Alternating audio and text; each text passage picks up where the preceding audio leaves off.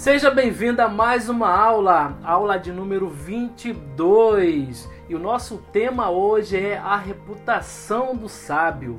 E o versículo chave de hoje, o meu versículo chave é o capítulo 22, versículo 1. Leia comigo. A boa reputação vale mais do que grandes riquezas. Desfrutar de uma boa estima vale mais que prata e ouro. O capítulo 22 de Provérbios aponta várias maneiras corretas de viver.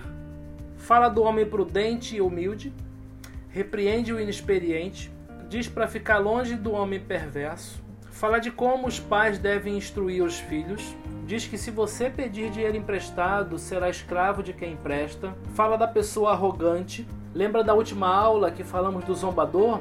Pois é, o versículo 10 diz o seguinte: Quando mandamos embora o zombador, a briga acaba, cessam as contendas e os insultos. Fica ligado.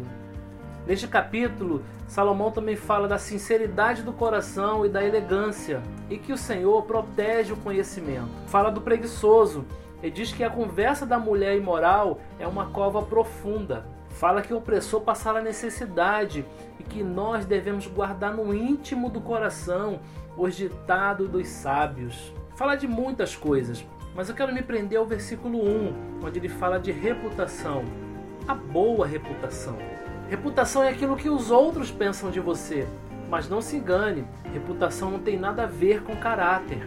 Diferente de reputação, caráter é aquilo que você é quando ninguém está olhando.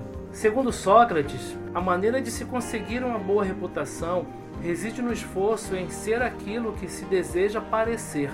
Ou seja, a reputação são os seus atos diante da sociedade. Por isso, devemos nos preocupar mais com o nosso caráter do que propriamente com a nossa reputação. Ter uma boa reputação é maravilhoso, mas nunca se esqueça de que o caráter vem à frente da reputação.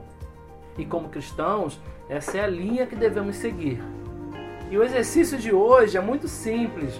Esqueça um pouco a sua reputação e se dedica a observar mais como está o seu caráter diante do Pai Celestial.